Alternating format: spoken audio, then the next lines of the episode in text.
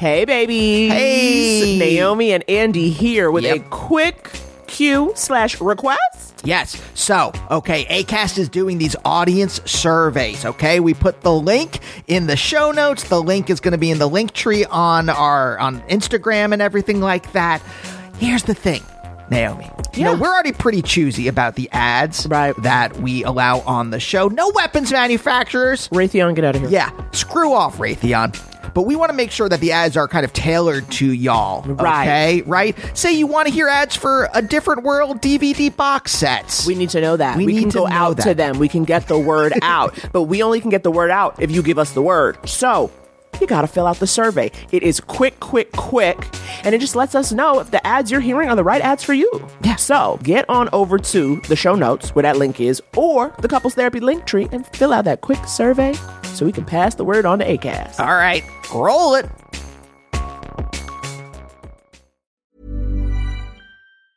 Hey, it's Danny Pellegrino from Everything Iconic. Ready to upgrade your style game without blowing your budget? Check out Quince. They've got all the good stuff shirts and polos, activewear, and fine leather goods, all at 50 to 80% less than other high end brands. And the best part? They're all about safe, ethical, and responsible manufacturing. Get that luxury vibe without the luxury price tag. Hit up quince.com slash upgrade for free shipping and 365 day returns on your next order. That's quince.com slash upgrade. A lot can happen in three years, like a chatbot may be your new best friend. But what won't change? Needing health insurance. United Healthcare Tri Term Medical Plans, underwritten by Golden Rule Insurance Company, offer flexible, budget friendly coverage that lasts nearly three years in some states. Learn more at uh1.com. Open your hearts. loosen your butts. It's, It's time, time for, for couples, couples therapy. therapy. Yeah, this podcast is Andy and Naomi's, where they can both laugh and hang with all their homies, talking excellent vacationing with brunches and cuddling, to messy situationships and conscious and coupling, from Netflix hookups to singledom with some Hulu, text, sex, regrets, or feeling on your new jubu. They gon' talk about it, ah, yeah, you are invited, ah, needing therapy, I guarantee, baby, we got it. It's therapy.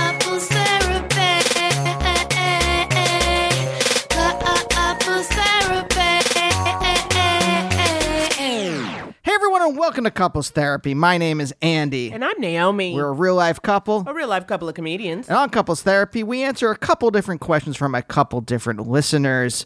We just got back from brunch. We reconnected. It's been a week. It's been a week. It's been A a week.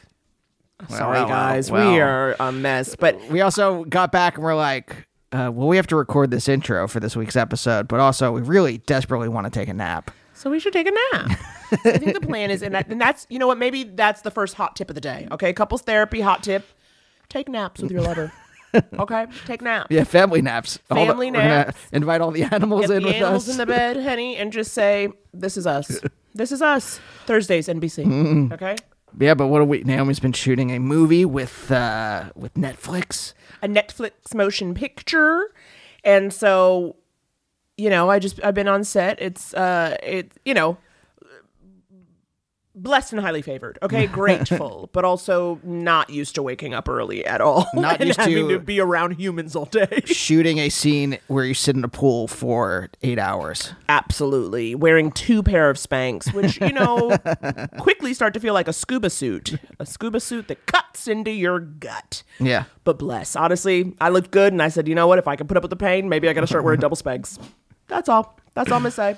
Uh, and uh, me at home, of course, taking the animals to the vet. We have to stop talking about animals going to the vet. It's like getting so insane and it's boring. So we cannot even go into it. But the fact is, we'll say it again. We do not have Munchausen by proxy. But these animals, look, we have three senior animals, and that's just that on that. How about Okay? that? A T-shirt with us taking three animals to the vet, and it says, "We promise you, we do not have Munchausen by proxy." Couples therapy. No, I don't see anyone buying oh, it. no. I don't see anyone buying it. No, no, I, of course, no. However, ta- while we're talking shirts, as always, I want to tell you to buy a Jubu shirt. I'm really hoping I'm going to try to get some more Jubu shirts made, and I'm hoping once the Netflix special comes out, they fly off the shelves. Mm-hmm. They fly off the digital shelves. Um, as always, you can check out the link tree on the couples therapy site or on my Instagram, Wow. Black Actress Comedy. Flawless, I keep my Naomi. I keep my link tree updated, but that's not why we're here today. We're here today because we have two wonderful guests, Naomi. I know. Do you want me to tell everyone about them? Sure. Uh, today we are talking to BFFs Andrew Farmer and Anna Drezen. Anna is a co-head writer for SNL. Andrew and Anna both write on Miracle Workers on TBS, and they host the podcast Scary Stories to Tell in the Pod, which yes, Andy and I have been on, but that's not why they're here. Okay, just friends. We want to talk to friends. Also, if you did not know, Andrew Farmer is the funniest person on Instagram. He is currently he's doing my favorite series, which are 31 aunts for Halloween. and each day is a new post where he's like an aunt, as, as if there was an aunt in a given like horror movie. Uh-huh. So far, my favorite has been the aunt uh, in Midsommar. and it's, she's, it's her calling Danny to see how she's doing. So uh, I believe his IG is that's a jellyfish. Yeah. but also just honestly. You'll be delighted. He's constantly giving us wig work. And Wig work. fun. Yeah, we've known Anna for. I was on like a like we were doing a, trying to be in an indie improv team together. Like I didn't eight- know that. eight or nine years ago. With Dreezy? yeah. Wow, wow, wow, wow. Yeah, Ugh, but- indie improv. but Andrew is a new friend and uh, Yeah. someone that we discovered on Instagram, and then and also like we discovered him in Quar. Yes. So it was like a real like it's so funny, and so this is actually our first time talking to him. Yeah. So for someone where I'm like, I love you, I know you, we're besties. This was actually our first conversation that you're hearing, so take that with you. Also, I did a lot of. um not attacking as much as prescribing to Anna Drezen, and then Anna had to tell me whether I was right or not. Do you know what I mean? Like I kept being like, "You always have a boyfriend, and I think you hate me." Do you know what I mean? Like I would just say that, and then just see how she responded. So, d- don't worry, the tone was always lovely, but I was in a weird space. I'll say. uh, before we get into the episode, though, Naomi, we have one update, one comment. I love it. I love, you know, uh, we, I'll tell you this, listeners. You are more likely to have your comment updates we're going to play till the cows come home. Obviously. but you're more likely to have your comment played on the show if it comes in the form of a voicemail. And Ain't that the truth? we have a comment here from uh, uh, Roz Hernandez's episode. Yes. And uh, one of the questions was was uh Basically, when you find out your friend is the toxic one. Yes, your And you're fr- like, how do you tell them? yeah, if your friend is always complaining about people, you know that what's that comment? That thing that's like, uh, if you run into like one asshole during the day, that person was an asshole. But if all you run into is assholes, you're the asshole. Uh-huh, Right. That's the toxic person. yes, yes, yes. So this person wrote in and is like, "What do I do? My friend's kind of toxic. How do I tell her that she's toxic?" And so we got a comment on that from a listener right here. Hi, Angie and Naomi. I loved your podcast so much. It's amazing. You guys are truly the best. Uh, I was just listening to your episode with Roz Just for Less, the one that came out this week. Um, and I feel like I have the perfect answer to this question. So, uh, it's about the girl or her roommates always talking about boys, but she's actually like the toxic one in these relationships. And this is like kind of something I've talked about with my friends a lot. Just this idea of like when to offer advice versus when to just allow someone to kind of complain and vent. Um, and for me, I feel like the perfect thing is to kind of put it on them. So I'll ask my friends like, okay, are you looking for solutions or do you just want to vent?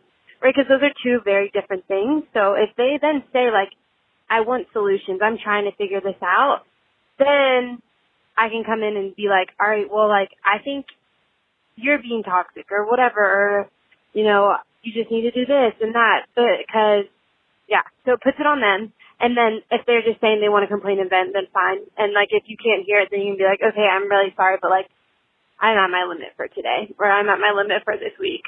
Um, but yeah, that's what works for me because it's kind of putting it back on them. And when they say yes, they want solutions, they can't really get mad at you for giving them to them. Um, and if they say they just want to be a vent, just want to vent, you can be a good friend and listen to them, uh, and kind of give them what they need. Okay, I love you guys so much. Um, I'll probably die if you actually play this, but uh, yeah, love you. Bye. I don't want her death on my hands. she says she'll probably die if we play this, but we didn't find that out to the end. So now she may be deceased. I like this, damn I like this advice. I don't remember what we said. I think this is different. But like you put it on the other person. And also there's a very like uh traditionally masculine feminine kind of thing. Like it's like the traditional like kind of masculine thing is to like offer solutions and the very traditional feminine thing is to just like listen and vent. Like Listen listen, to some- support, listen yeah. and support. Mm-hmm. Again, I say traditional, capital T No, traditional, I in understand. I understand what you're saying. Definitely, definitely. But Gender is a construct. Absolutely. We know that. But that is a good advice. You just say straight out, what are you looking for from this conversation? Hmm.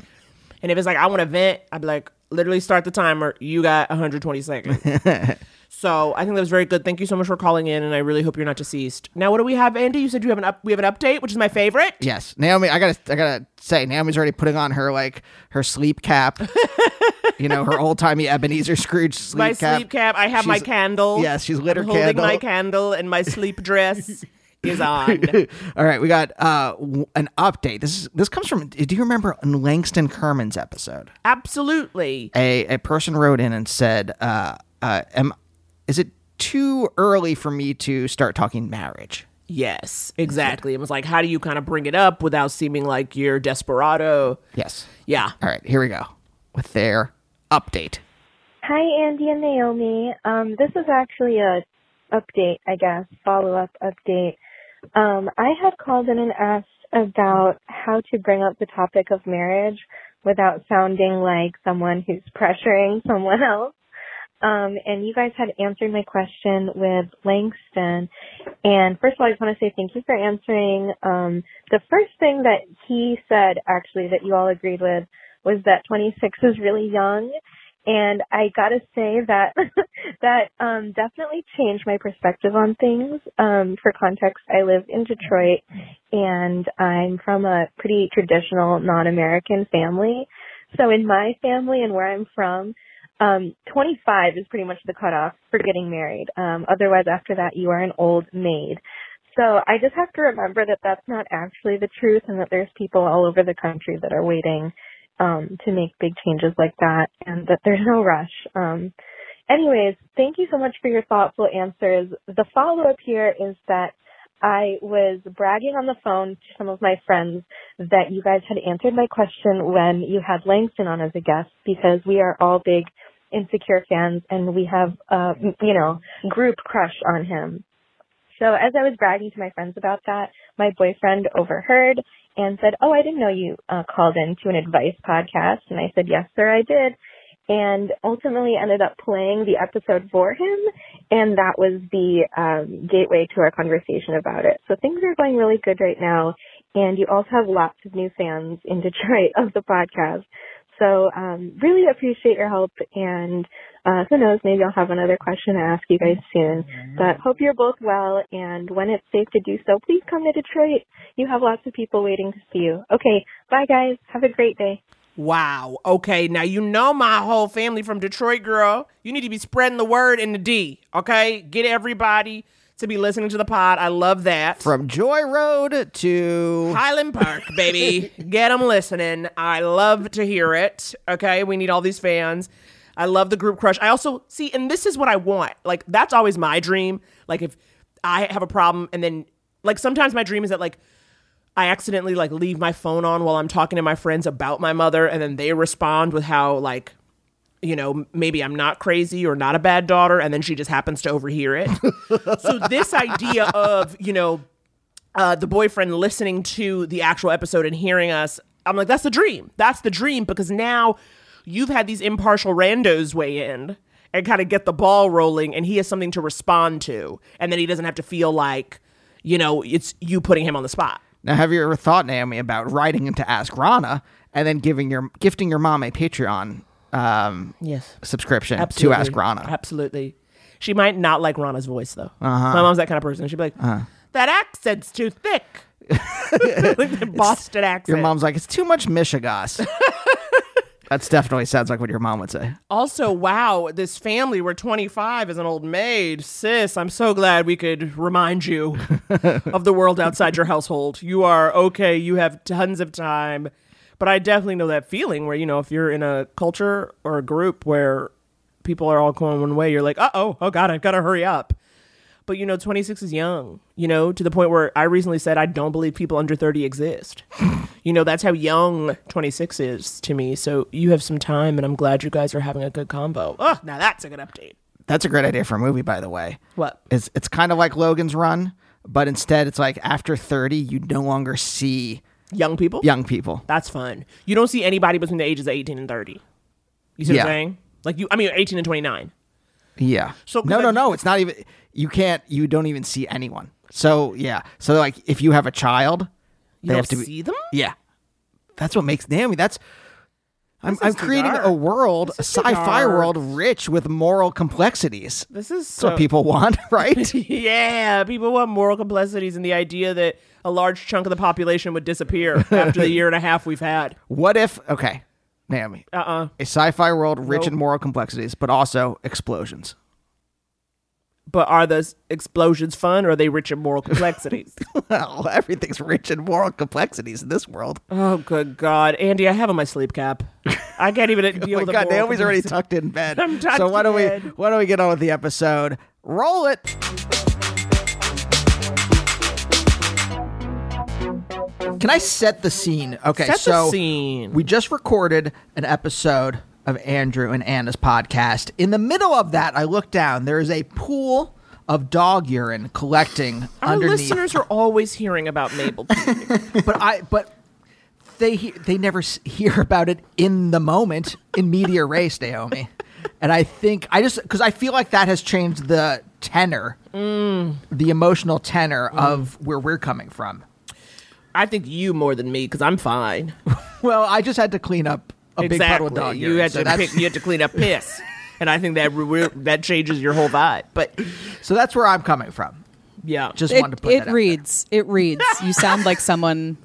You sound like someone who's seen urine lately, and that's not a negative thing. Just that you're Really? in touch. You're in touch with reality. Right. Mm, okay, okay, Is that's that- a nice way to see it. Yeah, is you that not began it? with an act of service, and I think Yeah. that is something that I appreciate. wow? That's a positive spin on it. They're very strength based. These two. These We're two big on great therapists, and that's a beautiful thing. um, now, Andy, Mm-hmm. I don't know how to proceed because we're now we're talking to two people who are not in a re- romantic relationship. They are friends. Okay, this is Yes, Hey, I'm break it down, This, break it down. How I, I envisioned in my head, and then Envision, share your vision. friendship. Talk about friendship. You're both in relationships. One of That's- you That's married. true. Okay, That's true. So Yes. uh, uh, there, there's fertile ground to discuss. true. I, but I will start. I will throw something out at both of you, and also you, Naomi. Wow. And Oh. because I thought of this earlier today, I think every couple should have one day where they cosplay as elderly people, Yes. as infirm, just to see if you can do it. Can meaning can you handle the other person? Can other you handle the other person at their most infirm? And if you can, just uh, y- you can relax. You're like, okay, we got the next forty years down. I think Andrew and I uh, maybe we're in the same place. I think we do that every day. I know it's a lot of eating soft food and um and and watching old films. yeah, we, films from our youth. Um, yeah, I think Andrew and I are always at our most weak around each other, which is nice. Well, but what about with your with with your significant others? Oh, also very weak. I realized I, I walk less now because I'll be on the couch and be like, "Can you make it less cold?" and he does, and he Because will I don't. that for you. I still don't know if turning the air conditioning down means making it colder or making it less blowy. So I just say, "Can you make it less cold?" We did, Anne and I did manage to find somewhat similar uh, uh, men in our lives who are h- handy, handy people, um, uh, cool under under certain pressures in which Anne and I might not be so cool and collected. Um, Yes. Also, people who yeah, people can fix things. I think that is that is a Yes. it was something I was certainly looking for. now you guys go back uh, to college. Is that where y'all met? yeah. Yes, we met Welcome Week. Yes. Oh, wow. Orientation week. We were in the same studio at NYU, which is sort of like going to church together. studio. There's different sort of acting pods. Ugh, I there's don't want to there's know more. eight. I don't want to know more. It's awful. I it's eight different buildings like, where they lie to um, the children of lawyers and tell them that it's possible to have a life in the circus without getting your feet muddy, and it's just not. Um, Yeah.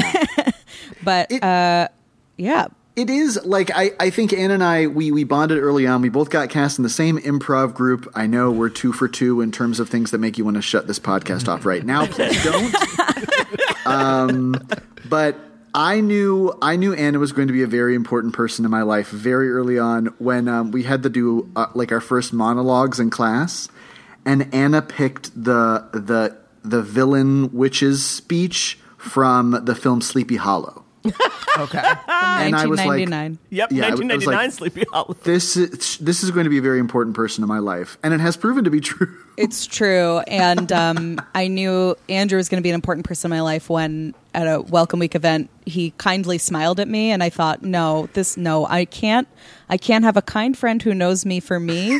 I want to be a dumb slut. And having someone who I can connect with on a friendship level is going to get in the way of that. I want to smoke hookah with girls who scare me. I want to. I want to wear clothes that make me feel very far away from myself. And I met Andrew and was like, no, this is my soulmate in a hundred ways. That's, you ruined it for me. you ruined Okay, it for me. Wait, let's. uh I want to interrogate these moments. All You want to for a unpack? second. You want to unpack? Okay. Uh, when Andrew, when she said the speech from the bad witch's speech from Sleepy Hollow, 1999. no, no, no. You could hear how much I wanted to get past that, right? no I was like, uh huh. Yeah, no, different story. And now, different story. What's the unusual thing? We pick it back. I- we pick yeah, it yeah, back. Uh, much like a spider laying eggs in someone's cheek. what? oh, there oh, want to know what that is about? Well, why not check out the episode of Scary Stories To tell in the pod. that we are on? So, um, What do you, Drew? Was A Andrew- class a class act. Thank you both. they're they're really good on the podcast. I I assure you that. But uh, I'm curious. What did you actually like? I know you're telling it now, like in reconstructing this, but did you actually like perk up in the moment, and be like, "Oh, I like this person"? I mean, oh yes, well because I knew it word for word as well. Because Oh, if, damn! the, if if the world were a little bit different, I might have also picked that monologue to have done for my first monologue at theater school that my parents are paying uh, many many dollars that we Many, didn't have to go to. Um, I, I think like Anna, and, like I knew Anna was incredibly funny. I knew like we had known each other probably for three weeks at that point. Um, but when she did that, I was like, oh, okay, something else. Like the the the strings of destiny are being tied a little more clearly here. the fates. Yes, They the are fates. speaking Yeah. through us. Snipping and nodding and And it was great. I have to say, it was very well I, done. thank you. I, I found it on like monologues.movies and like uh, a Richardson sister in her late 40s um, talk just exposition. Like this is how I got the horseman to do my bidding, and I went into his bed, and tonight he rides for you. And everyone else was doing like Christopher Durang and like, um, like very smart, like Yeah, no Iphigenia coward 2.0 moments. a lot of yeah. And they were like i know it's trod but i'm doing it. And i was like cool. I've never heard of any of this and i'm primarily a stage manager but i do love johnny depp makes me horny and that's why i'm here and i didn't know and andrew, andrew was like very well experienced theater kid um I played every grandpa. I played every grandpa that uh, a 14 to 19 year old could play. I was ve- very outside of my own body, though. The concept of playing a like a, a 20 to 30 year old person, I was like, no, no, no, please, I'm the grandpa from You Can't Take It With You. oh my God, you are. Yeah, Absolutely. Absolutely. so, yes, so then honestly, they have been infirm around each other because Right. Andrew's only grandfather. because he only plays and out or Right. above. Yes. and doubted. Uh, but Anna, so then in the moment that Andrew smiled at you, because did you really go? Like, I know you're just kidding, but also was there any real truth there where you're like, oh, I want to like ditch whatever persona I had in high school, and I'm going, in your words, quote unquote, Big dumb time. slut. I would Wait, never- why did you why do you assume that was a that was a new persona? She could have been dumb slut in high school. You don't know me. My parents were dumb sluts. Their parents were dumb sluts.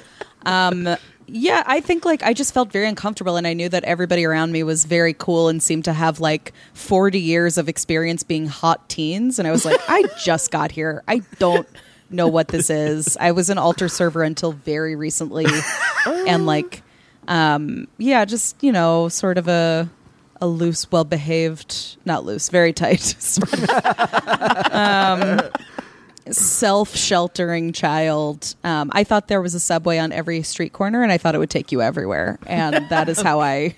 Didn't you live That's on Long I- Island? Didn't you grow up Yes. on Long Island? I didn't come into the city at all by myself, except for one time I went. Jamie Scotto and I saw Trans Siberian Orchestra at Madison Square Garden. We took the train from Long Island To- into right Madison Square Garden. Yep. Went up the escalators, terrified. saw absolute goth rock, screamed our heads off, and then went downstairs and got on the train home. And, uh, Wow. that was the only time I went into the city by myself before moving there. And Andrew, like, I was like, I- I don't fit in here. I was so socially awkward that if I, my room was right next to the elevator, and if I heard someone coming down the hallway, I would run back inside in my room and wait for them to take the elevator. I was very tender, very Oh green, very tender. God. I was tender greens. You were And, tender uh, greens, but I think it's so funny you say that because the, the Anna I met, right? We met you in the UCB scene. Obviously, you had Mm-hmm. graduated by then.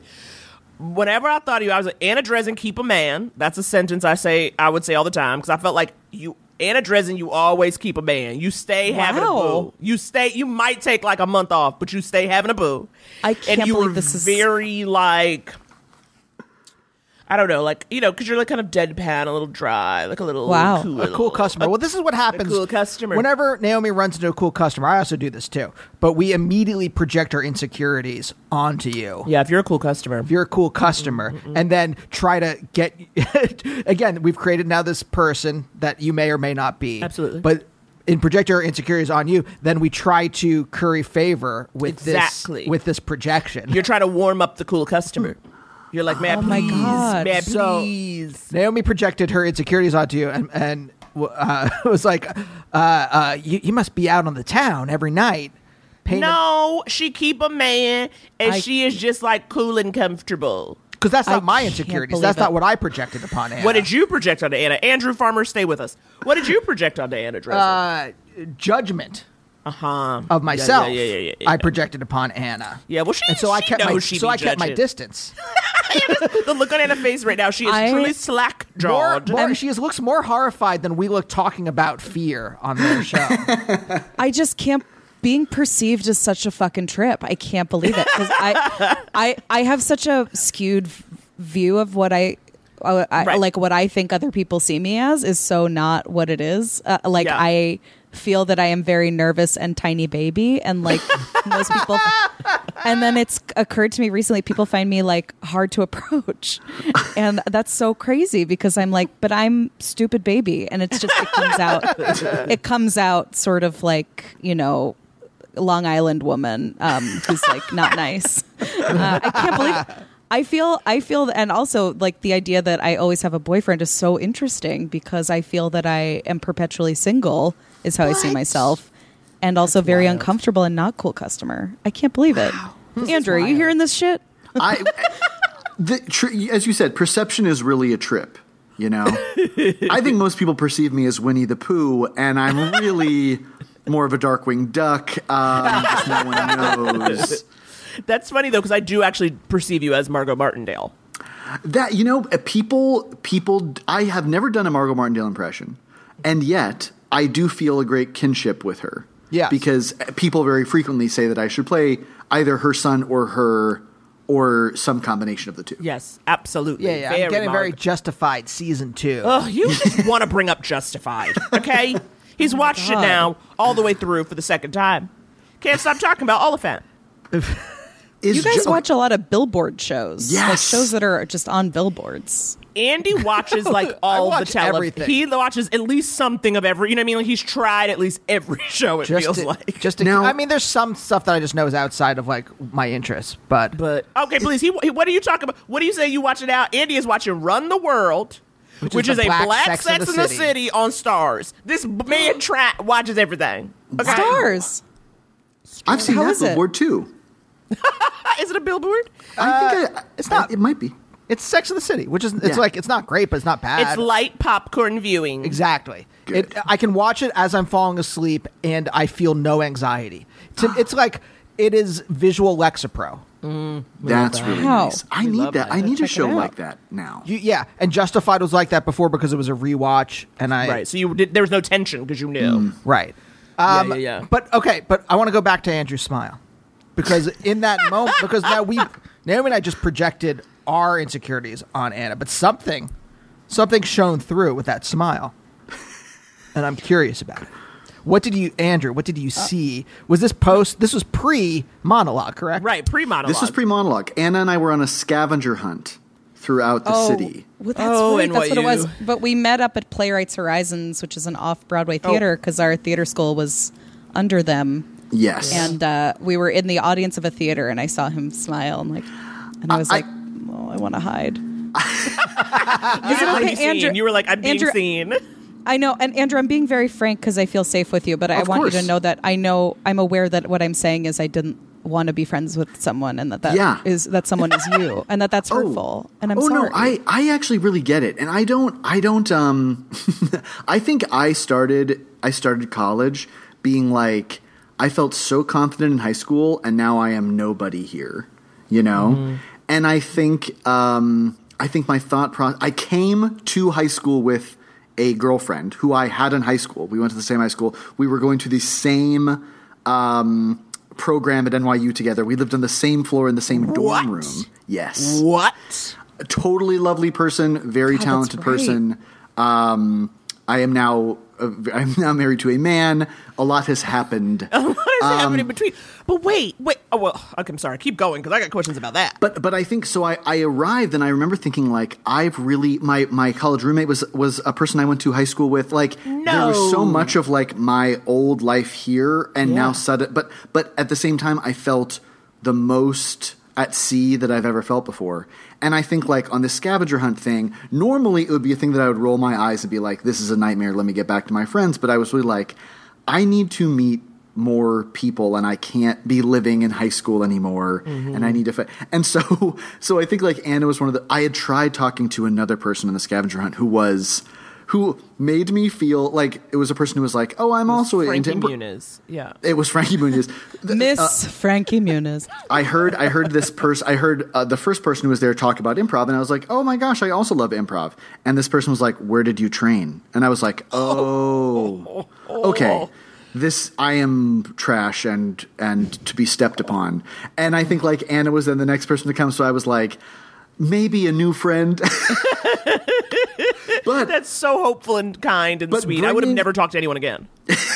But I think I think that um, especially college freshmen can sense desperation very well, and I'm sure that there was something in my smile too that was like, uh, "Help," you know, and no one, everyone's just trying to help themselves. Right. you know? I didn't Right, right, feel right, right. any help. Not to other you. Oh, you. good. Other no, not to shut you down immediately.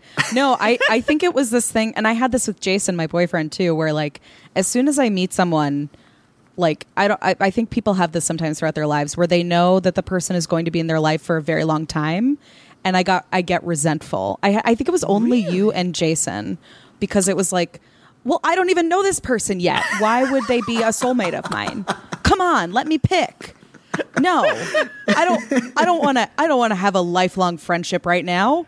You I'm wanted trying to- agency. You wanted agency. you didn't want the world to impose its will on you. It was the hero's journey. It was refusing the call. You had to refuse the call. You did. Yeah. yeah, like I think I just I didn't want to be connected to anyone. I didn't want to see. I was very depressed. It was just like I don't want to be seen. I want to hide, and uh, I just knew that it was like. No, it's like when someone's being nice to you when you're very tired and you're like, no, I want this. like, I, I, it's hard. It's so hard to describe. Maybe it's boring to listen to me try to describe it, but No, no. I um, think people will no. relate. We'd tell you I if you were hope- being boring. yeah. Would Andrew, do you? Oh, thank. You're being bo- boring. We just oh press a God. button and it goes boring, and I'm like- like, have to stop. oh, I always, I always have a boyfriend, so I don't give a shit what you think about me. exactly. there I it have is. got baby. mine. I've got mine. Maybe you can see the Batman memorabilia in my background. But yeah, I'm good. um, I would. I wanted to ask about their relations, Andy, Yeah. because I want to You don't have up. to ask my permission. You are your own woman. I'm my own woman. I don't want responsibility. now, so sorry for that. Now, so really, in a way, I'm creating. We're creating a two podcast experience because what I'm about to say is, Andrew Farmer, you said on your podcast or when we were talking beforehand that you uh, had quite an interesting first date with the man who is your husband, now your husband. I gotta say, I love when Naomi goes into kind of basically like talk show host mode, where like as if like we were just chatting. Uh, And that acted as the pre-interview, and now she kind of knows because we said hold the story, don't tell us. I did. I said I wanted to have a fresh reaction, so stop talking. See, and I'll tell you, but stop but we do know the premise of, of this story. And Yeah. she acted like as if she held up like a blue note card. She's like, "So Andrew, it says here that yeah, you had a very interesting first date with your now husband. Can you tell us about that?" I have to say, I really respect how well you did that transition because when I try to do it on our show, it's like, and Hubbard Briggle, Hubbard, and when did you first know that Gerboldap? Like, it's, I, I truly can't do it. So well done. Thank you so Um, much. Yeah, my first date with my husband, I broke my back on a roller coaster. This is insane, Anna. I'm sure you knew You about. Like, you were flirt. there when this happened. Were you in the conver- like text message? I was mean? not on the date. No, on the I date, under, I but you were feel around. I feel Andrew and I had a, a long fallow period where we didn't talk for a couple years, and we've also like never directly talked about it. It's true. This is what the We pod's kind of for. need- This is what the this is what the pod's for. I want to be gentle with both of us, but yeah, I think that was during that time. It was. It was. So here's the thing. It was right during that time, and um, there's there's so much to the story. I don't even know where to begin. The long and short of it is, I had broken my back on a roller coaster once before on my tenth birthday. Um, I'm not Mr. Glass. I am close to. I'm Mr. Glass adjacent. Okay. I Specifically for wooden coasters. Yes, yes. I Mr. I love roller Plexiglass. coasters. I had had it when I was ten. I had had a surgery. I couldn't walk for six months. The first day I could walk again, my parents took me on a, to a theme park with a bunch of friends. I went on an old wooden roller coaster called the Yankee Cannonball. Broke my back. recovered. Everything's fine. Went on many roller coasters in between. And part of my like charming anecdotes on my dating profile at the time was like, ask me about the time I broke my back on a roller coaster. Um, my husband Chris loves roller coasters very much, and so our first date was at Coney Island, and I was like, "You've never been on the Cyclone? Let's go on the Cyclone." We went on the Cyclone once, smooth, great, everything fun. We went on every other godforsaken ride at Coney Island that is like mm-hmm. begging to kill several people. Yeah. Everything totally fine. We had one ticket left, and Chris was like, oh, "Do you want to go on the Brooklyn Cyclone?" We went on, we sat in the last row, which everybody, if you have back or neck issues, do not sit in the last row of the Brooklyn Cyclone. It whips you around more. Oh Um, wow. Okay. They, write that down if you're listening. I got two compression fractures, but I didn't really know at the time because I also didn't want to ruin the date. I we went out to dinner and then we did go back to my place. I thought everything was great. A couple days went by. I was like, I still feel bad, and I Wait, went to. you like had sex with a broken back? I did. What? I, I really, really did. Yeah. I, I was like, I'm not going to screw this date up. I really, I, I like, I laser focus on Chris was like, I, this has got to work. And I'm not, he's not going to know me as like, oh, that weird guy who broke his back. You didn't want to be his anecdote later. in yes. life. Ex- I don't want to be the, I don't want to be what he talks about on his next date, you know? No. Oh my god, I know that feeling so much. I don't want to be a part of a best man speech. That's my only Yeah. yes. for someone else's wedding. yes. So so then so Chris and I started. I found out that I had another back break. I the, the doctor was like, "Yeah, I can't really put you in a brace or anything. Just don't carry anything more than five pounds for the next three months, What? which is hard to do." is that medicine? How is that doctoring? I was so it's like it, if the if a if a compression fracture is in the right place in the spine, you just need it for it to stay where it is and heal that way. but how did Um, you? You don't. You, how do you can't keep your back still? You're you're living life. That was the thing. I couldn't take cabs for a long time because I couldn't be promised that there wouldn't be too much jostling. So Did you take I, the subway? I mean, we're, we're we're going back and forth because because back and forth is fine, but but impact is bad. Okay. So like that up, would be down bad. moment. This stuff is Okay. okay. Um, so so then Chris and I were dating for a while, and I gradually had I had I had exclusively dated women from high school through college, a year after college, and then I started uh, uh, dating men, and then. I, I had sort of gradually come out to some of my friends, but like Anna and I were were like kind of rekindling our friendship, becoming friends again after like about a, a two year period. Um, and I realized like, oh, Anna is someone who I haven't told that I'm gay yet to. And I realized this when I was doing a show at the pit that Chris, who I was dating at the time, was coming to, and I was like, ah, what are the odds that the two of them are going to like meet and talk to each other? Like Right. very. I leave the show and Chris and Anna are talking, and I'm like, huh? and I go up to them, and they are like talking like old friends. It turns out they had gone to high school together. No, you're obsessed with a Long Island girl. It's The yeah. high school is happening. It's coming back. Oh so, my god. So um, I'm like, hi, how did you, how do you guys know each other? And Chris is like, we went to high school. Like Anna was this actor who like I do so funny, blah blah. blah. And then Anna's like, wait, how do you two know each other? And before I could do anything, Chris is like, we're dating. And I saw like the vertigo shot in Anna's eyes. I, I have to say, I did find out that you were seeing men from somebody else. Oh, good. Before that moment, oh, good, good, good. yeah. I'm, I'm relieved. yeah. but this it, now. Sorry, go ahead. it was just wild. This changes for me the entire tenor of the friendship in college to now know you were a straight man. Because I mean, the idea, Anna, for you to choose a friendship with a with a with a heterosexual male at the time, I mean, Uh-huh. my God, you were a lost lamb. You were a lost and confused l- girl, honey. No, what I had. Uh, a lot of female friendships in college. yeah, and I don't like that. I mean, to be out here trying to trust a straight man, but thank God, obviously there was something underneath because in Andrew, you obviously came into your truth. Thank God. it took a little while. I think I don't know. I think it's interesting like everybody comes into their sexuality in different ways. I did not tr- and I can say this very truthfully. I had I went to a middle school of the arts, I went to a high school of the arts. I had tons of gay friends, I had tons of gay teachers. Like what gay like what everyone wanted out of like what all my gay friends wanted I was like, oh, I don't want that, and I don't look like that, you know? And so for me, there was an element of like, well, then I can't, I actually must not be gay because, like, I think I thought, well, I'm probably bisexual, I'm somewhere in there. Um, but yeah, it was, it was a very, like, confusing time. But wait, what do you mean? What they wanted? You were like, I don't want that.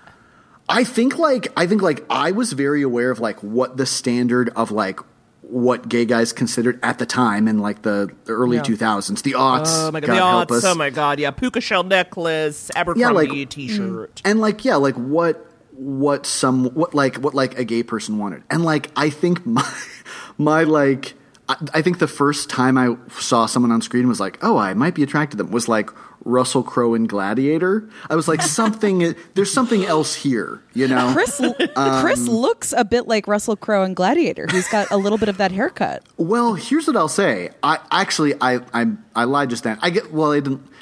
The the my like sexual awakening I think was there was a series of books called the Bailey School Kids, and it would be like vampires don't wear polka dots, um, like Frankenstein doesn't plant petunias, and it was about kids thinking that adults in their town were monsters. And there is a book called Werewolves Don't Go to Summer Camp, and it's where like the kids think their camp counselor's a werewolf.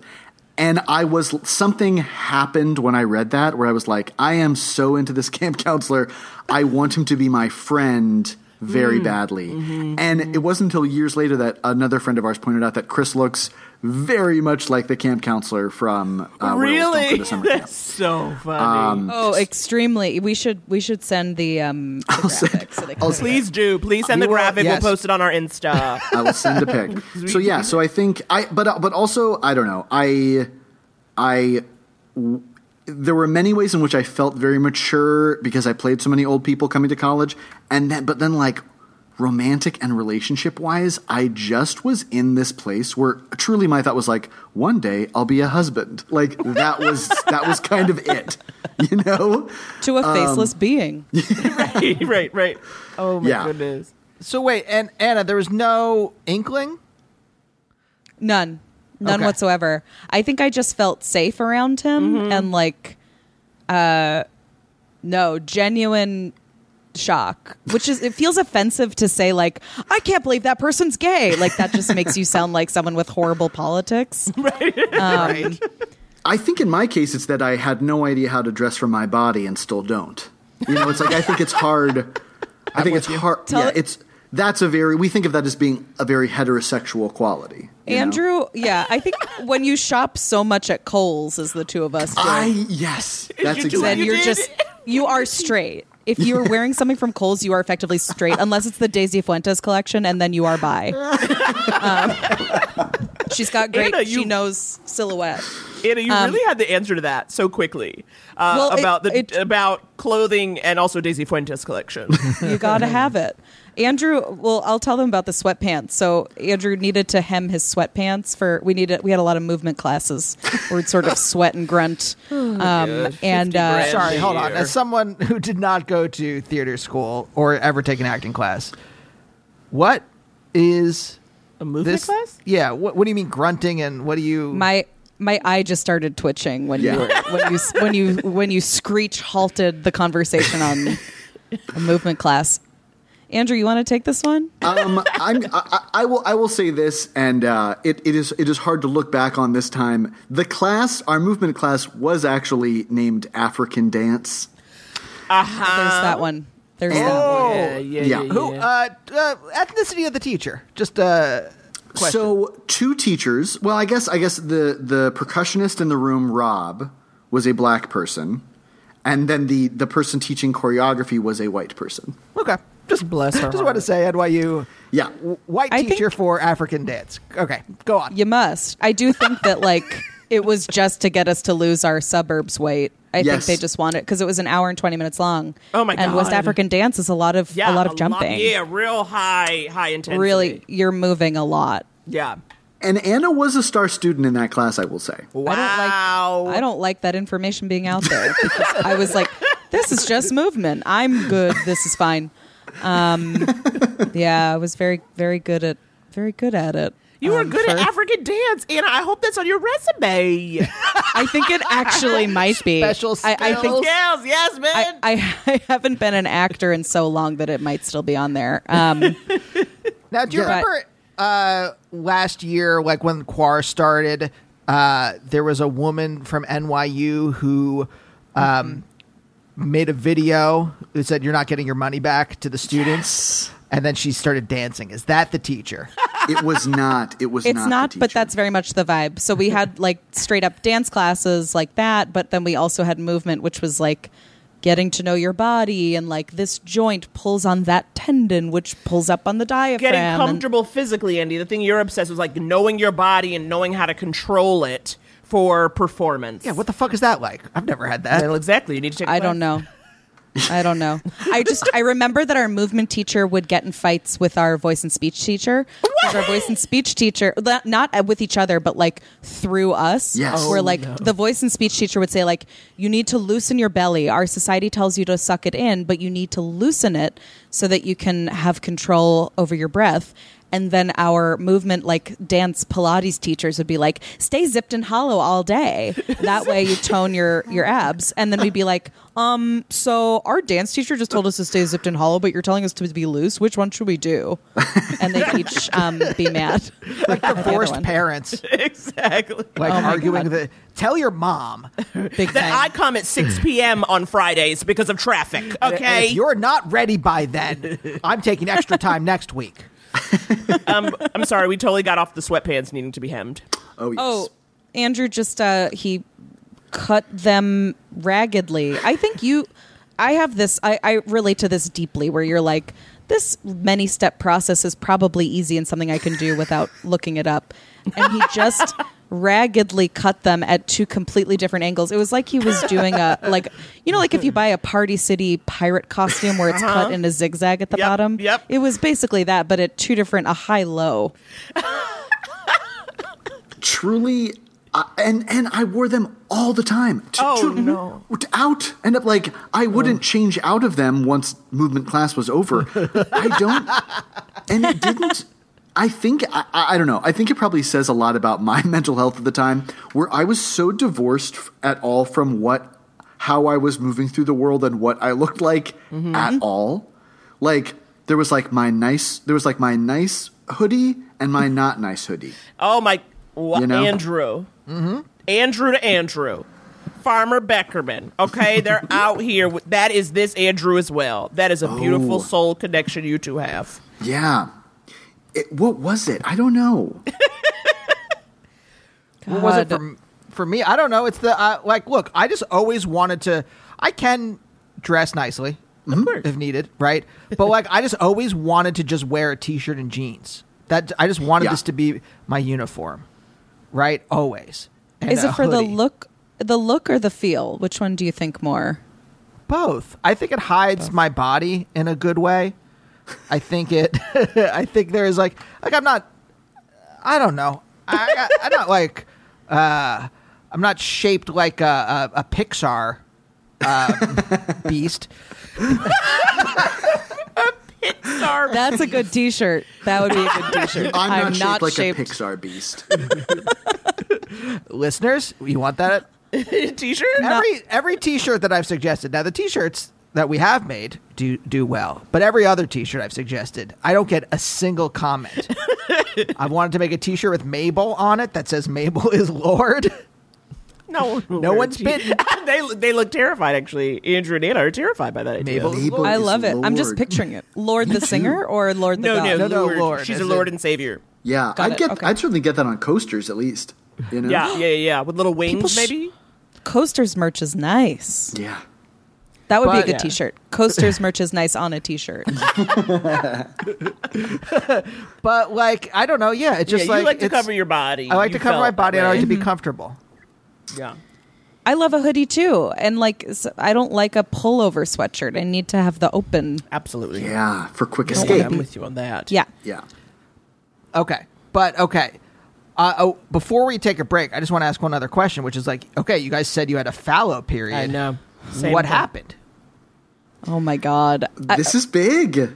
it's so it's listen here it boils down to this college improv group drama Yes. Ah. every college improv group has a level of drama that has almost driven people to the brink of death and we were in a college improv group Yeah. and things happen mm-hmm. and like i you know you can feel so horrible about it for a long time and and every kind of bad feeling but ultimately at the end of the day if you did zip zap zop with other 20 year olds you're all going to go to war together at each other.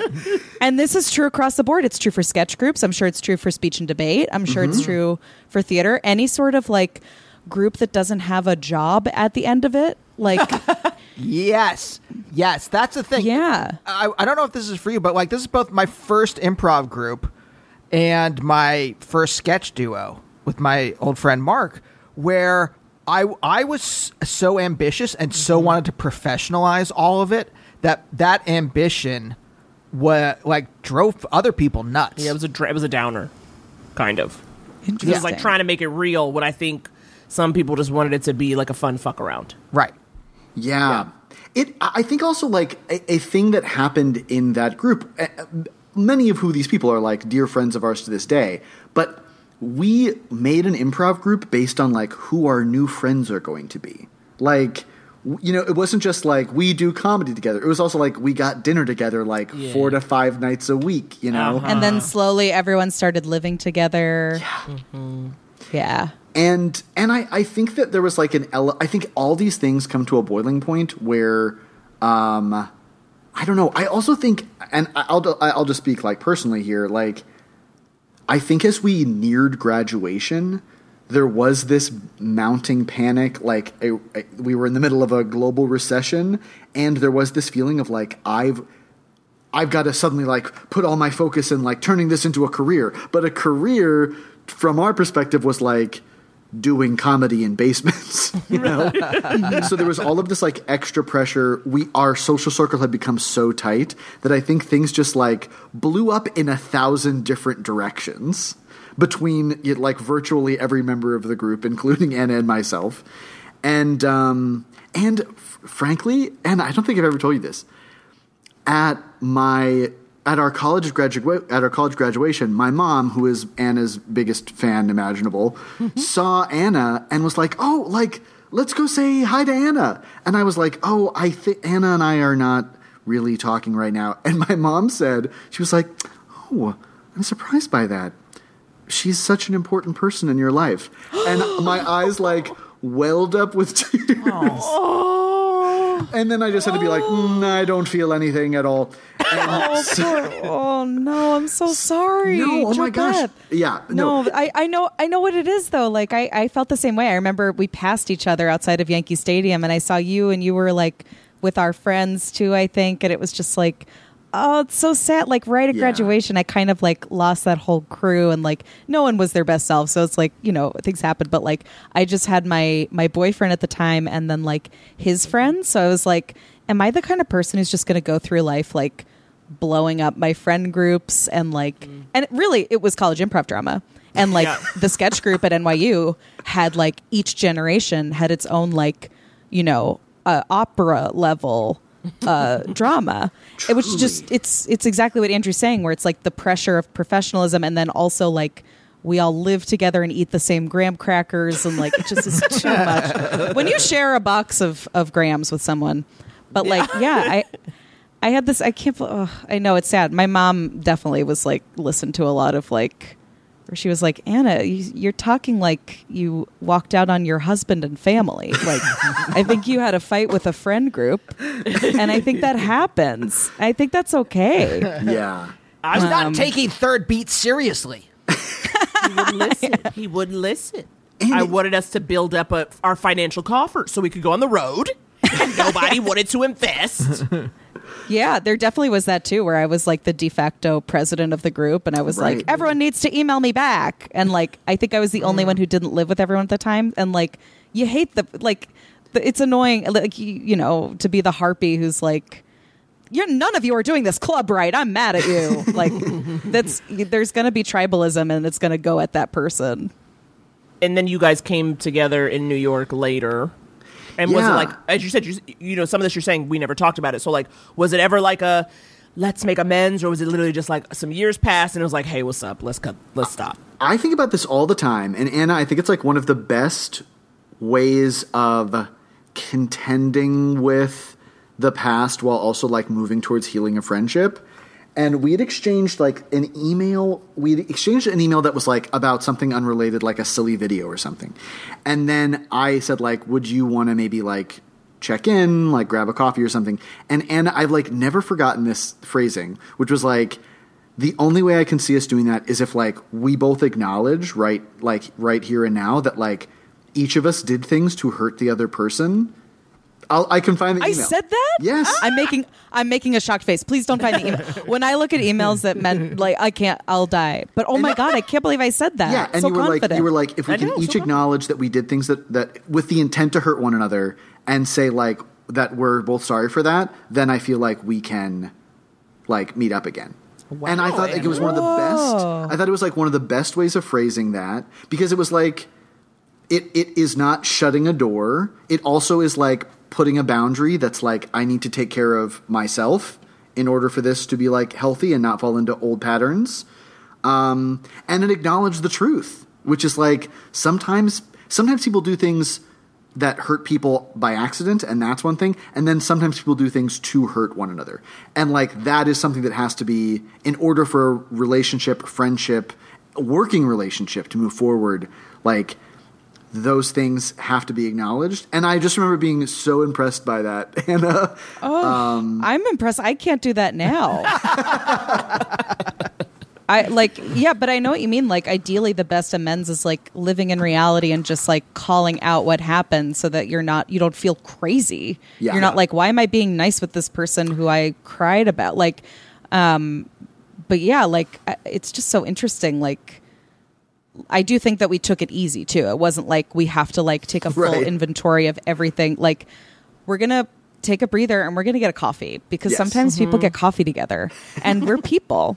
And like it doesn't have to be any more complicated than that. And we can take it very easy. This is something I think about all the time. Like when I'm sitting in Andrew's house where I'm just like my God, life is so long. Like if I knew that like I would, you know, life is so I I just never like at the time when you're like 22 and you're like no one has ever like you're sitting on his couch and you're talking like my dog rocketed a vomit of like dog frozen yogurt on his couch one oh. night and it was a couch that was getting thrown out but like as the as the like projectile vomit was rocketing from deep like deeper diaphragm she was loose in the diaphragm like you know like when a dog vomits and it comes from all the way in the bottom of their body like Yeah. Mm-hmm. A true as i was watching yeah a true had taken an. African dance class. She did. She was lifting. She was up. Totally like, w- watching that completely s- just rocket like it it hit the couch and didn't make sound but like i was like wow my dog is vomiting on his couch and how lucky am i to Right. We're friends be here. apologizing i know Yeah, i know yeah, yeah, it's so hard to talk about though too because like i i have confrontation terror or like any kind of like because i have so much guilt and like self-loathing and it's hard to not tip into that when you're like making amends and like Yeah. It just Yeah. it's hard it's hard to contend with the idea that i've ever hurt anyone and i think Mm-hmm. that's something that a lot of people feel and like um it's easier to just sort of ignore it um Hmm. which i you know a healthy dose of ignoring it is good too right I do. I think. I think something Anna and I share. We we both come from Catholic backgrounds, which, um, yeah, there is so much emphasis on like the default is that everything you do is terrible, which some which uh, creates a lot of bad behavior. You know. Um, and but the one positive thing is, I think if you were if you were the sort of person who feels guilt very deeply, uh, the recognition of like I'm capable of hurting people and doing bad and doing wrong. Some I think some people have like a very hard time with ever getting there, you know? Um I remember like I don't know, something my parents said to me when I was very young that made me feel like, "Oh my gosh, I could be hurting people that I'm not even aware." Like I was constantly, Oh, it was that um something like a, a thing had happened where I had done something. Uh, oh, I had left. I had uh, dropped like an ice cube on the ground, and I didn't pick it up. And then later, like one of my brothers slipped on it and like hit his elbow or something. And it, and then I was like, oh my gosh, I dropped the ice cube. And my parents were like, well, yeah, I mean, you know, everything we do impacts other people. Oh my god. and then truly, like my eight year old brain was like, virtually everything I do impacts other people. And in that moment, I was like, negatively. right, right, right, right, right. Right, right, right. right Um, it's all ice cubes Yeah, Anne and I have spilled our share of ice cubes. Um, Is but that I on think a t-shirt. Hey, that, It's all put that ice on it. cubes? Yeah, Andy, Andy, stop it. Coaster merch. The only thing going on a, going on a, going on a t-shirt. You guys, we're going to take a quick break so that we can answer relationship Q Good. from you with Anna and Andrew. Hey, I'm Ryan Reynolds. Recently, I asked Mint Mobile's legal team if big wireless companies are allowed to raise prices due to inflation. They said yes. And then when I asked if raising prices technically violates those onerous two year contracts, they said, What the f are you talking about, you insane Hollywood ass? F- So to recap, we're cutting the price of Mint Unlimited from $30 a month to just $15 a month. Give it a try at mintmobile.com slash switch. $45 upfront for three months plus taxes and fees. Promo for new customers for limited time. Unlimited more than 40 gigabytes per month. Slows. Full terms at mintmobile.com. Dear listeners, Andy here doing the ad read again, and today we're talking about MeUndies. As the male half of couples therapy, I was asked to do this one because we're talking about boxers, which, and I hope I'm not breaking any confidences, Naomi does not wear. Now, if you're a podcast listener like me, you've heard plenty of ads for MeUndies, and frankly, I'd always thought it's underwear. How special can it be? And then I tried them, and friends, it is like wearing magic.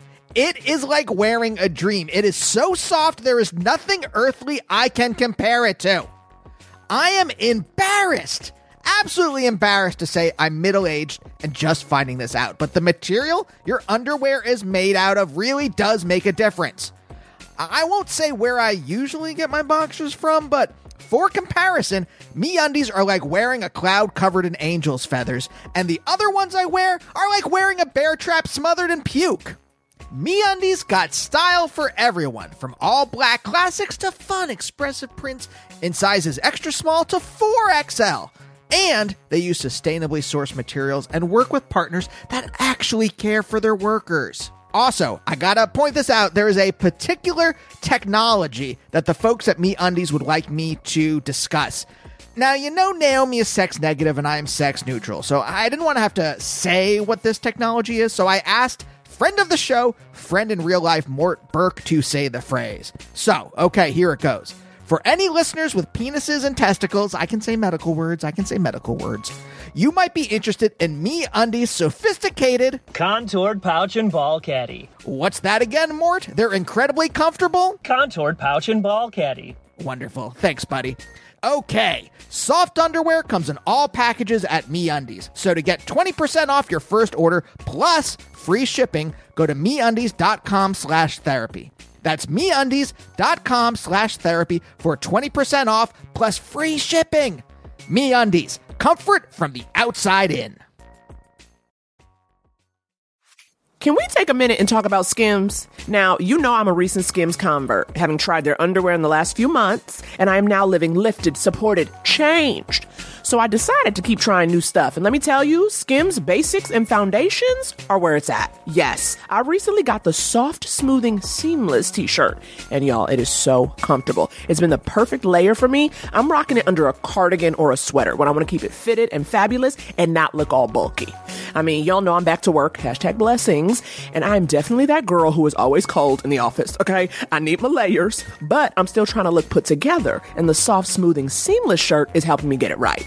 And I also got the boyfriend t shirt in heather gray, and it is so friggin' soft and comfortable, and it's giving casual but intentional when I wear it with a pair of jeans. I'm feeling very good in it. So if you want to give these and other basics a try, shop the Skims t shirt shop at skims.com. Now available in sizes extra, extra small through 4X. Thank you for the range, Skims. If you haven't yet, be sure to let them know we sent you. After you place your order, select podcast in the survey and select our show in the drop down menu that follows. Again, that's skims.com. Go check out everything they've got and the new t shirt shop. Hey y'all, wanted to pop in real quick and let you know that if you like what you hear and you want to support the show, there are a couple different ways. Most of our support comes from our wonderful Patreon community. For $5 a month, you get two bonus episodes of just us, mostly spilling the tea, mm-hmm. and occasionally searching for crazy bread in Los Angeles. Plus, lots of other bonus content. We love our page pals, and we couldn't do this without you. And if you want to join, go to patreon.com slash couples therapy pod. We also have merch, which includes Gotta Miss a Bitch and Jubu t shirts, which you can find in the link tree in our Twitter or Insta bios. And for absolutely zero dollars, you can rate and review the show on Apple. Five stars, please. It'll only take 10 seconds and it helps us tremendously. Okay, that's it. We love you deeply. Now back to the show. Back. Andrew Farmer, and Anna Drezen, here to help you handle your scandal. As do at least one of these. What do you guys? Yeah. you? Well, I was just going to tell them. I was like, you know, we get our questions. Do we get them? Via DM, Twitter, DM, Instagram, email, couplestherapypod at gmail.com. My absolute fave, we get a voicemail. Okay? And you guys, I'm going to say it like I do every week 323 524 7839. You call me. You tell me where you're at. Let me hear in your voice the darkness, the sadness, the confusion. I love this. I I almost did not want to take a break to do this, but know. like, I I think we wanted threw. I think we already said that we were going to. You did. We had said we were going to take a break, and it was like literally nine minutes past, and we were getting in deep. And Anna taught us about boundaries and how to move Oh, forward no. with people. I know when you were like, "We'll take a quick break," but this thing, I was like, "Well, I need to know. I need to know. All right. Uh, why don't we uh, do a voicemail? I love them. Here we go. Hi, Andy, Naomi, and yes, I am reaching out because I am uh, recently diagnosed uh, as high functioning on the autistic spectrum, uh, and it makes a lot of sense, especially why like the quarantine was so wonderful to me, and now getting back to seeing people, I'm kind of going into that depression, like just being around people, experiencing a lot of uh, just whatever, and now knowing why it is that I just don't like these people, I'm happy that I know about myself, but it's weird because I still feel like I need that sense of connection or like I need people in my life or like a partner or anything, and there's kind of anxiety that I won't ever find that. So I was just calling to see if you guys had any advice for somebody who recently was diagnosed on the autism spectrum, uh, albeit high functioning, but still ways that I could make friends that maybe don't involve. Oh, by the way, I'm gay, so like don't involve going out to gay bars or uh, drinking all the time or just being in places with lots of stimulants and stimulation. Um, like, how do I, a single person with no friends, just like join somebody's D and D group where I go to a stranger's house or something? Like, is that even normal? Is that possible? Is that weird? I don't know. Uh, let me know if you have any advice. Uh, thanks. Bye. So, Hmm. Usually I try to find a question that at least our guests uh, are. It's part of their identity in some way. I don't. I can't ask our guests, Right. Any guest like, oh, where do you land on the spectrum? So I just thought comedy writers. There's there is some you're we're there are three comedy writers and a stand up Naomi also a writer uh where you know at the very least I think we have um some kind of uh, empathy or sympathy in the direction Oh, of like big I don't want to be around other people. Right. Or yeah, the difficulty that comes with socializing. Right. And also, I mean, Anna let me know if I should cut this. You're sober. Should that be I'm sober. But I'm it's a big secret that I can't stop talking about. so it's like you know you, you you made a pivot especially when you know obviously because like being in the world of comedy being Mm-hmm. you know young in nyc you know the decision to see like okay that's not what i do anymore. So now where do i go or who am i with when i'm out? That doesn't trigger me that is actually fun to interact with. You know i assume it took you time to find that. Yeah, and I think Andrew can relate to it too with the like the the the bar scene. Like uh when you when you don't feel like that matches who you are, it's a bummer when especially when like the vectors for friendship are sort of geared towards people who are naturally very social and very like woo and like I've never said woo and kind of meant it, you know? Like I've always been making fun of someone. Um Yep. yeah. It's hard. I guess like for me uh, like uh I definitely had to alter who I liked hanging out with because I was like, I like these people. But anyway, like, um, uh, getting a diagnosis as an adult is really, it's like a, a combination of like, uh, a bummer because you're like, oh, all that time that I could have had support or like that I felt crazy. But then also it's a relief because you're like, oh, it wasn't just me being so bad at socializing. Right. Um, but even still, I've always been someone who's like very anxious socially and like I just naturally I have some like tendencies to forget to ask people a question. Like if someone asks me how my weekend was, I tend to say it for too long and then forget to ask them how their weekend Same. was. Same. And I like am constantly so trying to remember to do that. Um, I don't know if you guys watch Love on the Spectrum, but like I did, they, yes. it's great. Yeah, it's like Yeah, I like people on the spectrum, a lot of like high functioning people, and like all over the place learning social skills. And it, I was like watching it, basically taking notes. Like, oh right, talk about your interests, ask someone about theirs.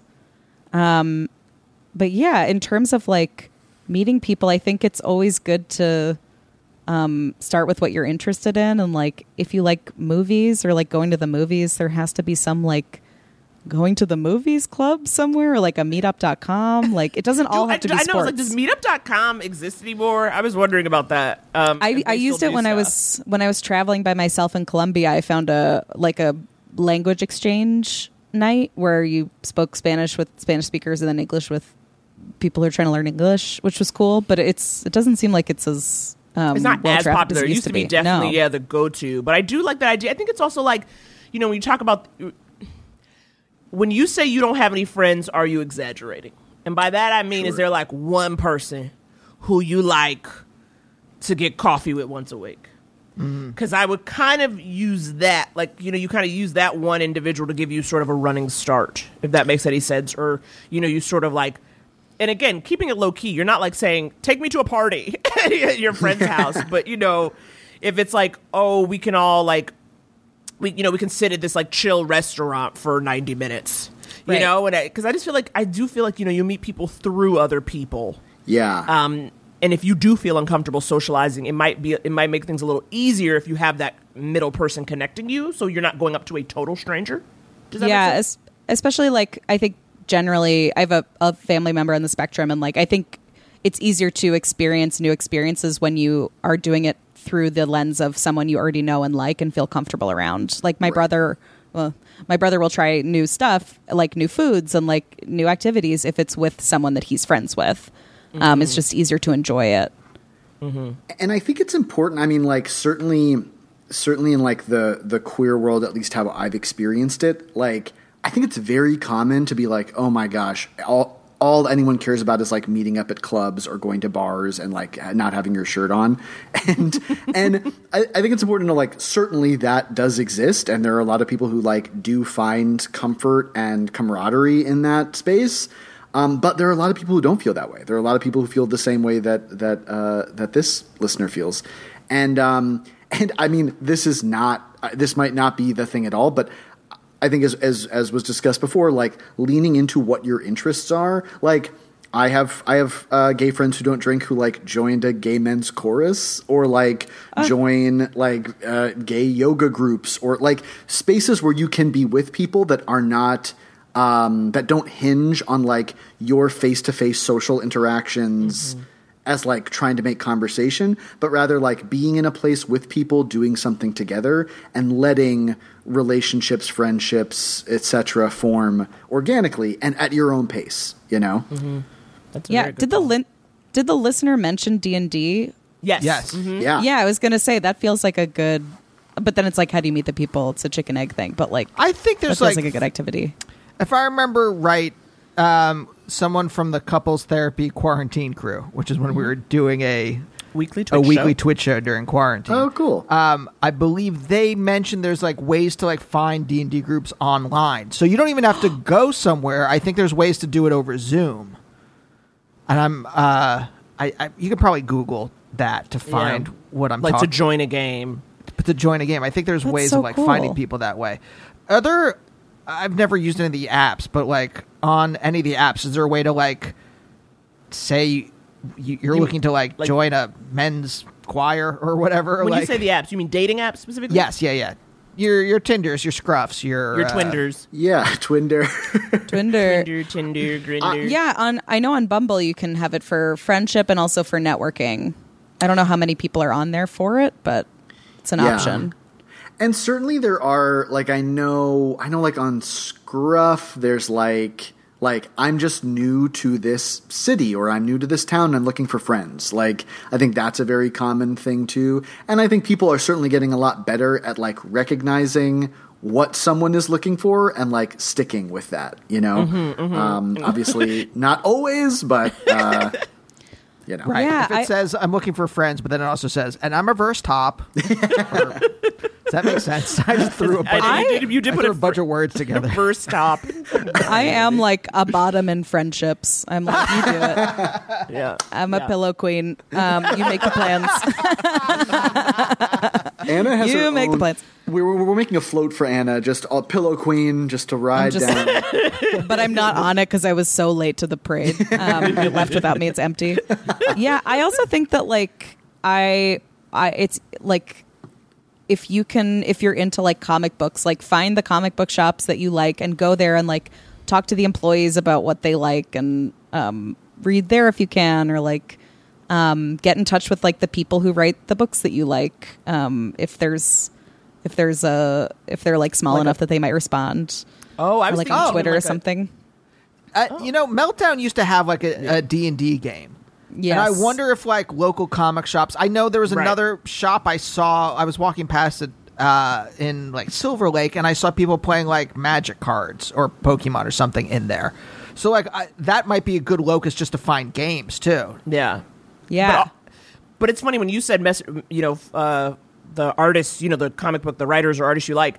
I was even thinking like use that to be like when that person's giving a talk back or whatever, you know, because Oh, I'm assuming you know people they go on tours with their books maybe or you know they go to different bookstores. Like that's Yeah, just like a thing you do where you're around people, but you ain't supposed to talk. You're just supposed to listen anyway, and it's like chill and mellow. But let me throw this out to you as for somewhat socially awkward people. How I I have always had difficulty going from like stranger to uh, just a conversation. Like, do you mean? if someone talks to me, I'll I'll, I'll, I'll be friendly and as long as they're not being an asshole. like, I'll be Yeah, friendly you and talk keep it back. up, yeah. But I can't make that leap to someone else. I can't just like start talking to a person next to me. Uh-huh, uh-huh, I uh-huh. find there to be this like very like uh, uh, difficult emotional barrier that I can't push through.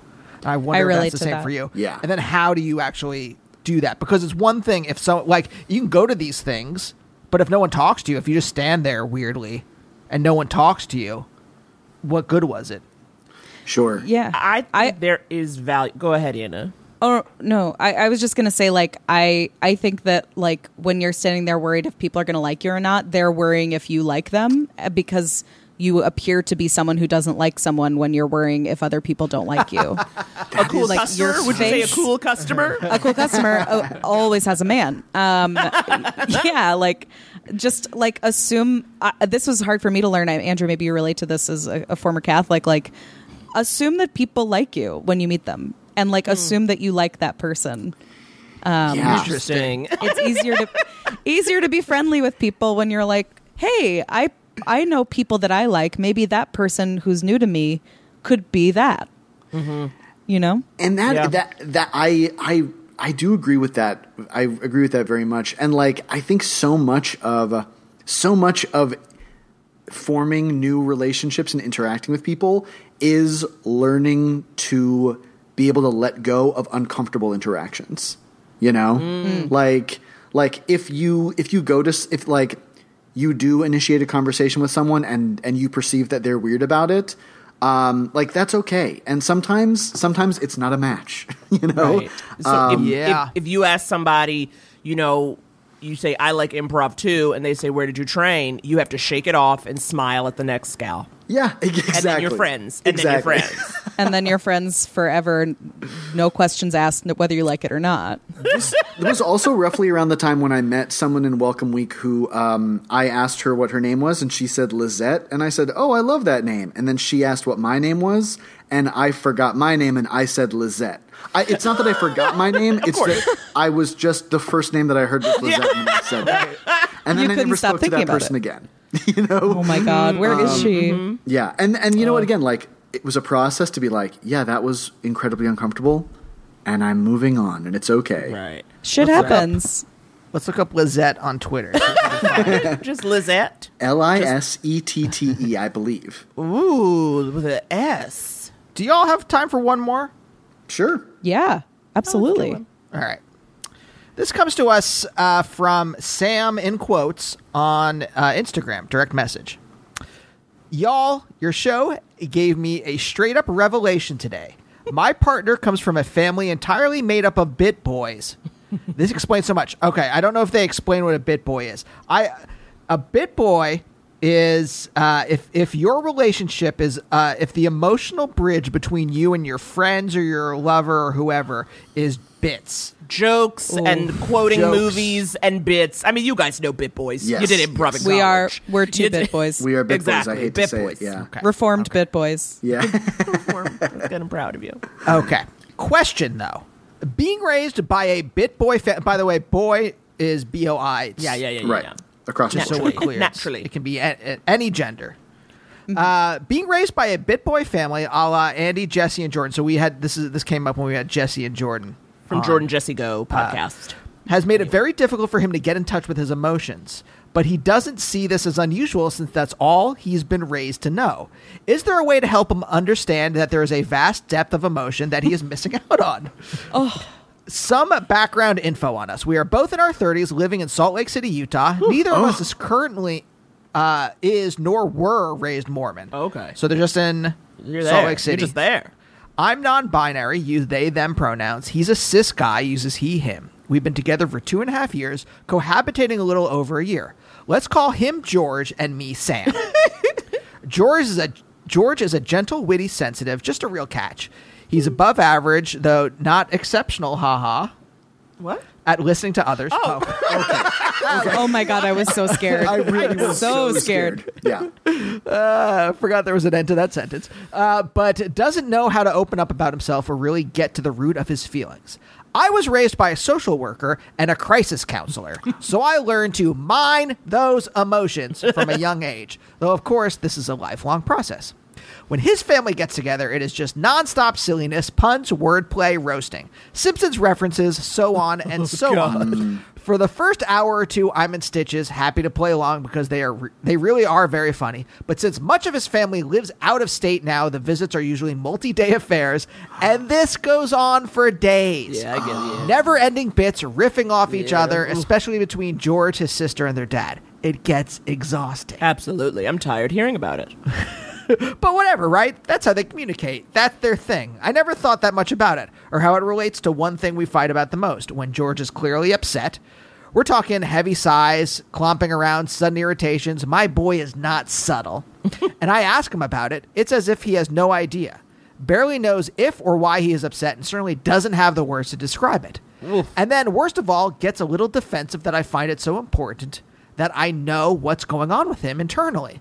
Like, just doesn't understand, which baffles me, which baffles him, on and on. Mm-hmm. He's used therapy before for more crisis like situations that have come up and doesn't seem to think the situation warrants therapy. And to be fair, we aren't in crisis. I'm in the lifelong depression mode club and We go to it. therapy consistently when I'm call it. able to afford it. I just don't know how to explain how one understands and talks about feelings because I've always taken that skill for granted. And I think he's got a depth of emotion that is not being tapped into because he was never taught how. He doesn't know what he's missing out on, what to do. Big fan of you two, and this pod consistently gives me life. Much love from the High West. All right, Sam. Wow, Sam. That was a Wow. lot, Andy. When you said you got time for one more, and then you spent seven minutes reading it, I said, Andy, you done changed the game. However, It was worth it. What a good question. I think it's a great guy. So, uh, we got some bit boys here. yeah, Um, I think Naomi, you might be the only one not a bit boy. I know. at this table. yeah. Uh, so maybe we'll start with you. How'd you crack me? How did I crack you? Yeah. I mean, I don't even remember now. It's been what forty-seven years. I can't even remember how I cracked you. It was just like, um, I'll tell you one thing. yes, good. I'll tell you one thing. Uh, I remember early on in our relationship, you gave me a printout of a book about demon dialogues. Oh yeah, I printed out specific chapters. You printed out a specific chapter for me to read about Homework. from some psychology book or something. Wow. About getting uh, about demon dialogues, Which are like- go on. cyclical kind of fights you always get in, right? Like a couple, Oh. and it's like how it's basically like there are like seven types of these arguments, and I feel like I printed out maybe two for you, where I was like, yeah, would you just read this and see if your heart can connect to these words? Because me trying to be a, I mean, yes, you're right, in a homework, so like rude, but it was like better. I was like see if you read it and see if any of it makes sense to you. See if any of it resonates, you know? Because again, if you are an internal person, it's probably easier to figure that stuff out reading versus like being put on the spot to talk about it, right? Yeah. And I think the, the the thing is that prime me. Now, you can't force someone to do something like that, but you can prime them, I think, right? And I had to go through some stuff uh, some stuff with my group. with my improv group and with my sketch group where I was like, uh, I really I should uh, I, I'm repressed. I'm not well, as my therapist now says, I, I wasn't repressing. I was just letting the emotions happen, and I was just like watching them through a window with my hands on the waving through the window. Whoa, uh, and watching the emotions happen outside with my hands pressed against the window. Right, so. um I had to go through the drama and then be like, uh, I think I really need to like get in touch with myself. But I Naomi was the one who, who primed me for it. Mm-hmm. So I think you Yeah. can prime someone. Now, Andrew, hmm. Anna, as Bit Boys, have you has someone else opened you up, or was it a process you had to go through on your own? I yeah. So the, Chris and I, my husband, talk about this all the time. That my husband's a composer, a, a, a, a fan of aviation, like very. Aviation. And the big secret, very funny himself, but not in a way that is like he's not going to hold court. That's not his way, you know. Um, and I like him coming into my world of comedy friends. It, it is so. It's like getting on a tilt a whirl while it's in motion. You know. Yeah, Um, and it can make you feel like I'm just not going to do this. Yep. But I think a thing, and it came in from. I think Andy, you're totally right. You can't like force anyone into anything, but you can like present an opportunity and continue to present that opportunity. and um, and Chris kind of came at it from the side one time where uh, he was very vocal. He's like the easiest going guy in the world. But if there were like, if I was like 15 minutes late to a date, he'd be like, "Hey, I just want you to know, like, when you're 15 minutes late, like, I know it's not a big deal on a macro scale, but like, it kind of makes me feel like you don't value my time as much as you value your own." And I, and like when that had happened like three or four times, a part of me began to be like, can't you just let all these things bottle up inside and blow up when we d- have an argument about something completely unrelated and stupid? and um, and I think like introducing the idea of expressing like feelings that are not maybe fully formed or are not Mhm. like fight worthy, but are just Yes, like, yes. hey, like you made me feel this way, or like I'm feeling this way today, as opposed to like like something that is confrontational, but is just like sharing. Mm-hmm. I, I do think that Chris's ability to share those things with me made me able to open myself up more so that I wasn't always like performing a veneer of the most fun version of myself, you know? Mm-hmm. Mm-hmm. Um, and I think that really let us, it really let us like have subs- like more substance filled conversations that were like more vulnerable. And also like we have a lot fewer fights because we Mm. know where each other stand. Yeah. You know? Yeah. yeah, I think it's exactly what you said, where it's like living in reality and like having patience with yourself and with the other person that like and something I had to learn with Jason that he really taught me was like you can just say what's true. You can kind of say what's happening. You don't have to like work an angle. It doesn't have to be somebody's fault. And you can actually say what's actually happening instead of like what you wish were true or the version you're not embarrassed of. Um, like I definitely uh, am bit boy, but he also something I had to learn. He's like um, showbiz nerd guy. Like he loves knowing who shares uh, an agent and Oh, like no. um, the. Snyder cut. The Snyder cut was sort of a biblical event in our household, and, like, Okay.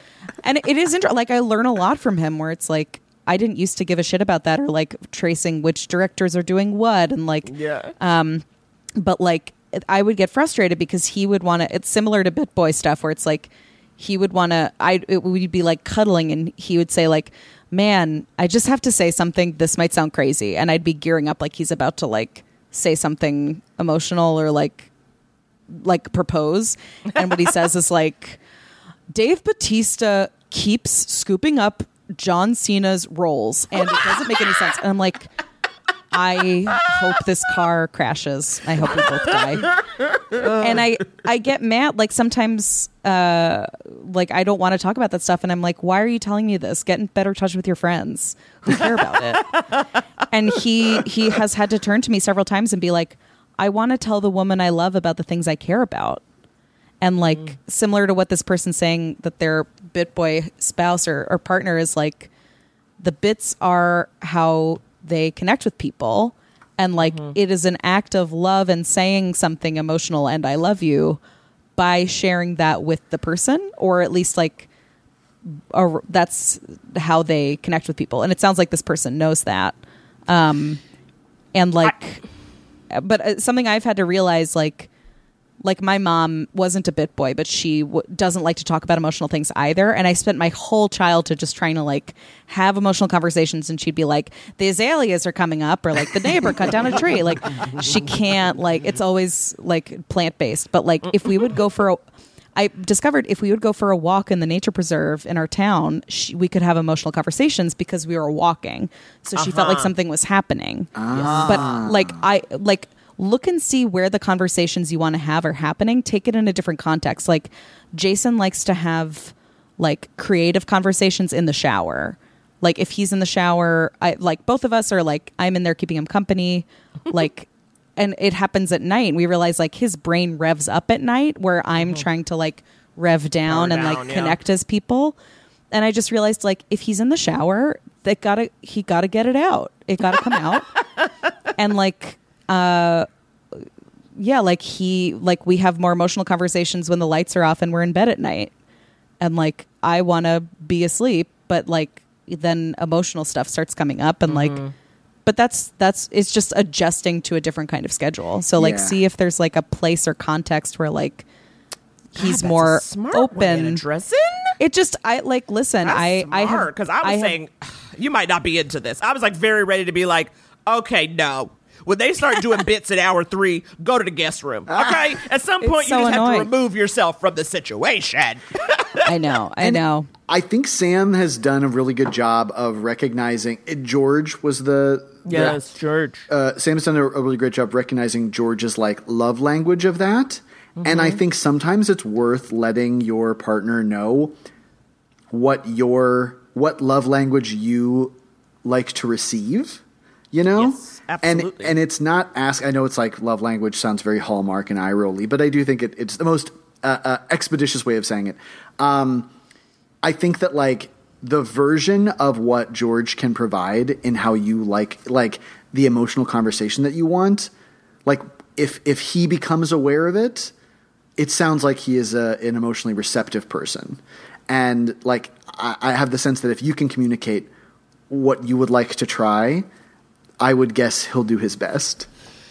Well, I, and I think that would happen in regard to the arguments because they were talking about arguing with each other, and or Mm. like when he gets mad, he stomps around the house but doesn't say anything. To me, I'm like, that is a moment, maybe not when he's actually mad because he's not receptive, but afterwards, just talk about how that makes you feel. Totally. Don't say like, I hate when you do this. Like, you know, we live together and share space, and when you are visibly angry and you know making noise and sighing, it puts me on edge. Yeah, you know, tell people like that kind That's of. That's like when I would get angry in the car, and you're like, "Hey, when you get angry in the car, it makes the whole thing feel bad. It makes the whole car trip feel bad." Yeah, and I'm like, "Oh, okay. Well, then I'll repress that, and I'll punch uh, the wall later." but no, no. But like, it's like, works for me. It's like you can. I mean, look. Uh, can we talk about driving in LA? I mean, it's it's really terrible here, but like, I mean, we can. there's ways you don't have to like start screaming you fucking piece of shit like as you're driving there's ways to like get that anger out Yeah. without Yeah. doing that and, uh, Yeah. and when you say that to someone they're like oh and they and they recognize they're like oh okay i can figure out how to change my behavior if it makes this right if it makes me terrible. very stressed out. I know. It's interesting too, like what you put out is not always what you intend, and then like what the person takes in from it can be so different. Like Jason is from Utah, and uh, he perceives my East Coast uh, Jew sounds as yelling when I'm just like. What are you gonna do? You're gonna drip it. You're dripping. Like that for him is yelling, and for me that's just talking. And like I didn't Yeah. know that I came from a culture that yells until I dated a, a former Mormon. Mm-hmm. And whereas with him, I hear him as condescending because he mm-hmm. worked in a phone store, and he brings that energy to a lot of conversations sometimes without intending to, and like. Yeah. We just know that those are the things that can rile each other up, and we try our best. But, like, you know, I think also naming it and being like, oh, it's that thing that you do where you're being angry because this thing happened. Like, Jason will, like, I get weird when I'm stressed out about something like professional related that I'm like avoiding and then I start being mean. And like he, he hangry is a real thing. Like he will just forget to eat and then be like psychologically devastated um like kind of knowing your partner's rhythms and like naming it and being like it's not that they're trying to make me feel the way I feel when they do that thing. It's that they're doing the thing that they do um sometimes you know? Yeah. I don't know how helpful that is but i think look i gotta say just this whole afternoon has been very delightful between your show and our show um, i feel healed I feel healed. I'm say good. that? I don't need therapy anymore. I know. I'm I'm, Absolutely. I'm going to fire all four of mine. We got Uh, a lot done. I think yeah. this was beautiful. Andrew and Anna, thank you so much for coming on. Thank you. It was a real beautiful day we've had, and I hope you guys enjoyed it. And we'll see you next week. Bye. Cup of apples therapy. Cup of apples therapy.